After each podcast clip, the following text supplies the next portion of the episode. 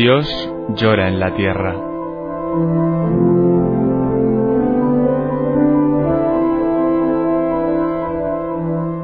Un libro en el que Berenfried van Straten, el padre tocino, fundador de Ayuda a la Iglesia Necesitada, recoge su experiencia cara a cara con el dolor, la miseria, el hambre y la opresión, a lo largo de toda la geografía del planeta. Dios llora en la tierra, en el montaje y la narración de Roberto Jiménez Silva.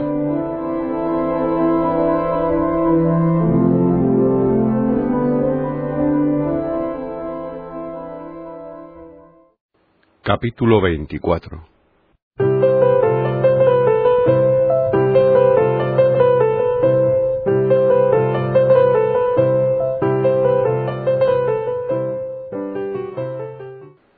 Cuando entra de nuevo en la habitación, el párroco congoleño de Bukavu sacude la cabeza desalentado.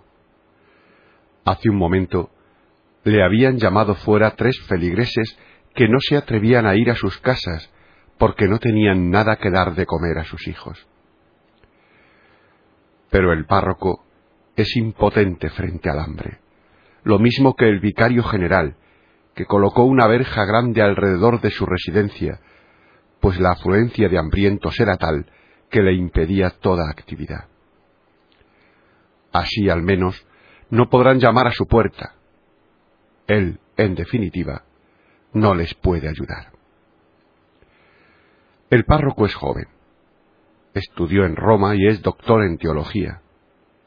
Antes de ser profesor del seminario, quiso conocer por propia experiencia las necesidades de su pueblo. Es uno de los mejores sacerdotes negros que he conocido. Con todas sus fuerzas, se dedica a la inmensa parroquia que su obispo le ha confiado. Cien mil almas entre las cuales hay incontables fugitivos y niños. Muchas familias tienen diez, doce y hasta diecisiete hijos. El párroco bautiza por término medio cuarenta cada semana. La escuela constituye uno de sus mayores problemas. En muchas clases se dan lecciones al aire libre. El número de alumnos oscila de los 90 a los 113 por cada clase. Y el nivel de enseñanza está en la misma proporción. A mayor número de alumnos, menor enseñanza. Pero a menor número de escolares, mayor amargura de los padres y mayor el número de analfabetos que comprometen el futuro del país. Desde la proclamación de la independencia no han vuelto a construirse escuelas. Por otra parte, todo el sector de la construcción está parado. Debido a ello, y a que desde que se fueron los blancos el personal del servicio doméstico quedó sin empleo, el 90% de la población está en paro. Los desocupados no reciben ningún subsidio. Algunos cultivan un poco de terreno, pero los fugitivos no poseen tierras y carecen, por tanto, de la posibilidad de sostenerse de modo legal. Hay familias que comen un día sí y otro no, pero sin poder saciarse. Y así es como no sólo los niños, sino un número creciente de adultos caen víctimas de buaki, convirtiéndose en rubios a causa de la desnutrición. La generación futura está amenazada en su raíz. Ayer, en el hospital de Bukavu, murieron doce niños por desnutrición. Acompañados por el párroco negro y la dirigente belga del centro social, confiado a un excelente grupo de AFI, visitamos a los prófugos de la barriada de Ñamugo, escalamos fatigosamente la ardua pendiente de color plomizo de la que inexplicablemente cuelgan numerosas chabolas. Estos chamizos informes, hechos de virutas y barro rojo, están adheridos como manchas de sangre a la roca. Un tugurio algo mayor que los otros, inhabitable, se afirma en un árbol y en las protuberancias de las rocas. En la puerta está pintado Hotel. Siempre que el repecho se despliega en un breve llano, surgen las chozas de paja como tumores pestilentes en la piel terrosa y agrietada del monte. Serían inhabitables para los cerdos, pero hormiguean de personas. Personas negras, amables y pacientes, que esconden su desesperada miseria tras una sonrisa. Hijos del sol que se guardan de manifestar su hambre. Y sólo cuando el párroco le pregunta cortésmente a un negro canoso, vestido de andrajos, si nos quiere recibir en su choza, éste le susurra al oído que no tiene nada que comer. No es un lamento, sino la justificación de no poder cumplir con la ley de la hospitalidad. Raras veces he encontrado seres capaces de llevar su miseria con tal dignidad. Se me permite visitar la choza. Entro a gatas, arrastrándome con pies y manos. Además del abuelo de cabellos grises, viven aquí el hijo y la nuera con sus seis hijos. A la izquierda de la entrada arden unos rescoldos. Los pequeños parecen dormir, pero están despiertos, y nos lo demuestra el espectral brillo de sus ojos abiertos de par en par. Por lo demás, no son ya debutantes, como se llama en el hospital a los niños que atraviesan el primer estado de subalimentación. Están ya adentrados en el camino de la muerte. Me recuerdan aquel pajarillo silencioso e indefenso que cuando era pequeño recogí de la nieve y que murió en la palma de mi mano. En sus ojillos había idéntico terror. En el áspero suelo de barro hay una tela metálica procedente de un viejo cedazo para cemento. Sirve de cama a los más pequeñines. Los otros duermen en paja o en una especie de hamaca. Tras los jirones de un desgarrado trozo de tela descubro un nido hecho de hierbas secas. Es el lecho del matrimonio. En un colgajo leo una palabra con letras ya borrosas. Restauración. En efecto, aquí hay muchas cosas que deben ser restauradas. ¿Tenía San Pablo esta miseria ante los ojos cuando escribió acerca del plan de Dios de restaurar todo en Cristo? Ciertamente, no pensó en la restauración de los monumentos de la cultura cristiana, a cuyo objeto se gastan millones. Pero nosotros no serviremos a Dios restaurando cuadros y catedrales mientras su rostro esté desfigurado e irreconocible en los lastimosos gestos de los niños hambrientos. Ante hechos simbólicos como el del Papa Pablo al vender su tiara, ¿cuándo comprenderemos por fin que todas las riquezas eclesiásticas, todas las vestiduras de brocado y todas las imponentes manifestaciones, todos los tesoros del arte cristiano, todos los triunfos de la civilización cristiana e incluso la ciencia, la fe, el don de profecía y el martirio en la hoguera, carecen de valor mientras neguemos a Dios el amor que espera de nosotros en el más pequeño de los suyos, a los que también pertenecen los niños de la hedionda choza de Bucau. Solo puedo resistir algunos minutos en esta cueva, cuyo diámetro no supera los tres metros. No hay chimenea. Blancas partículas de cenizas aletean en el aire y penetran en la nariz y en la garganta. El humo me hace llorar los ojos. O tal vez es que estoy llorando por estos seis niños. Una vez fuera, vuelvo a mirar y veo que el humo se escapa a través del tejadillo. La choza parece un muladar humeante. Y en este muladar viven nueve seres humanos, creados por Dios y llamados a dominar la tierra como soberanos de la creación. Pese a ello, esta familia vive lujosamente si se la compara con los marginados cuyo solar, por una excesiva inclinación del suelo, no permite construir chozas. Construyen habitaciones que superan nuestra imaginación. Es preciso haberlo visto. No existe material que no pueda robarse y utilizarse para estos engendros arquitectónicos. Las techumbres, construidas con latas oxidadas obtenidas de bidones de gasolina y a las que se sujeta con piedras, están tan rojas como el fango con el que se tapan los agujeros de la pared. No protegen del sol ardiente que las pone de día al rojo vivo, ni del frío, que por la noche, a dos mil metros sobre el nivel del mar, deja a los hombres helados.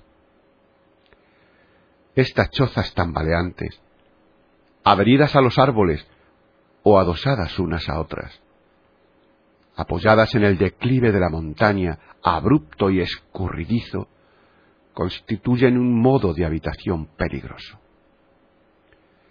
Siempre que la tormenta hace resonar su fatal redoble en los tejados de lata y vuelan por el espacio en torno trozos de barro como heraldos de la torrencial lluvia tropical, la barriada entera espera indefensa que su casa será la víctima del tiempo.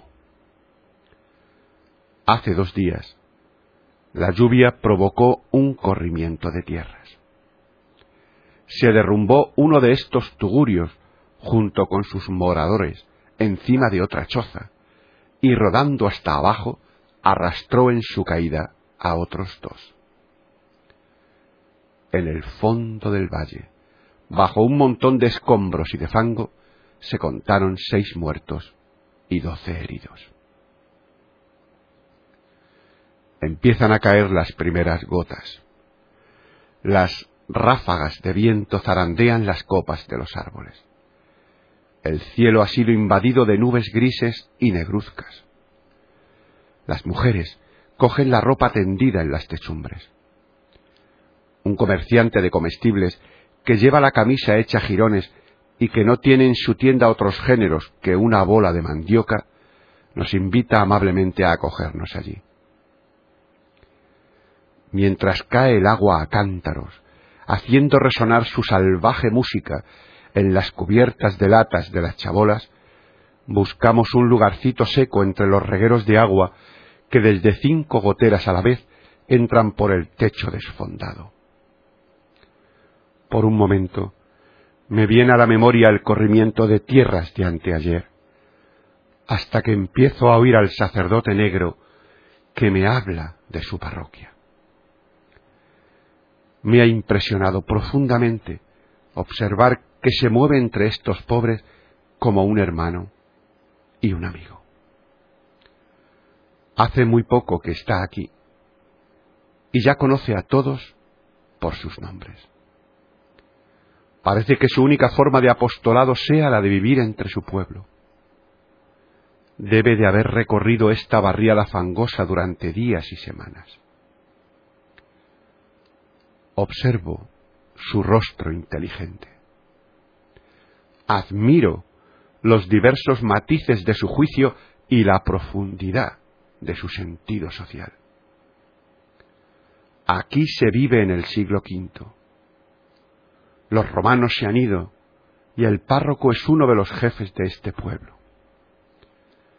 Haré todo de modo diverso a como lo hacemos nosotros, de como lo hicieron los misioneros blancos que en un tiempo sorprendentemente breve echaron los cimientos de la Iglesia en estas tierras. Pues, no obstante los estudios realizados en Europa, es y seguirá siendo siempre un congoleño. No es un organizador, ni un estratega que prevé y planifica. Esto no sería africano. Pero es un hombre sabido, que vive con su pueblo y sabrá indicar a los ignorantes en cada caso el camino adecuado. Pienso en Cristo, que comparó el reino de los cielos a un puñado de levadura. La levadura debe estar en la masa y no fuera de ella. Pienso que este sacerdote negro, existen por desgracia tipos distintos, ennoblecerá y santificará a su pueblo como levadura suya. Y este ha sido mi único consuelo en la barriada fangosa de Bukavu. Media hora después, paró de llover. La gruesa costra arcillosa del monte estaba lista como un espejo. Era imposible el descenso a pie. De todas partes acudieron personas afanosas de ayudar. Con hachas y picos tallaron agujeros en el barro duro para que pudiéramos poner en ellos paso a paso nuestros pies. Dos negros me ayudaron a mantenerme en equilibrio. Y rojos de barro, regresamos a la vivienda del párroco. Habíamos pasado tres horas en el monte. Más tarde, llegó el coche para llevarnos a otro lugar. Pero los cuarenta mil fugitivos de Bucau permanecen donde están. Y vivirán como gente del fango hasta que la conciencia del mundo no se despierte. Dios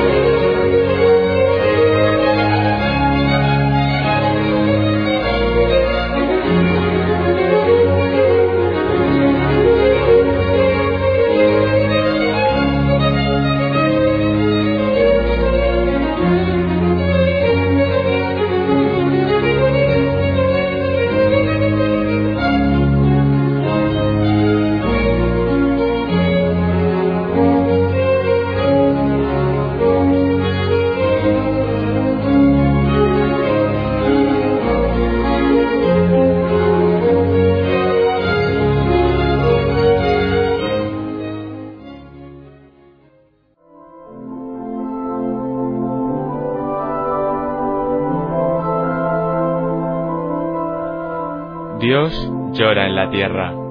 En el montaje y la narración de Roberto Jiménez Silva.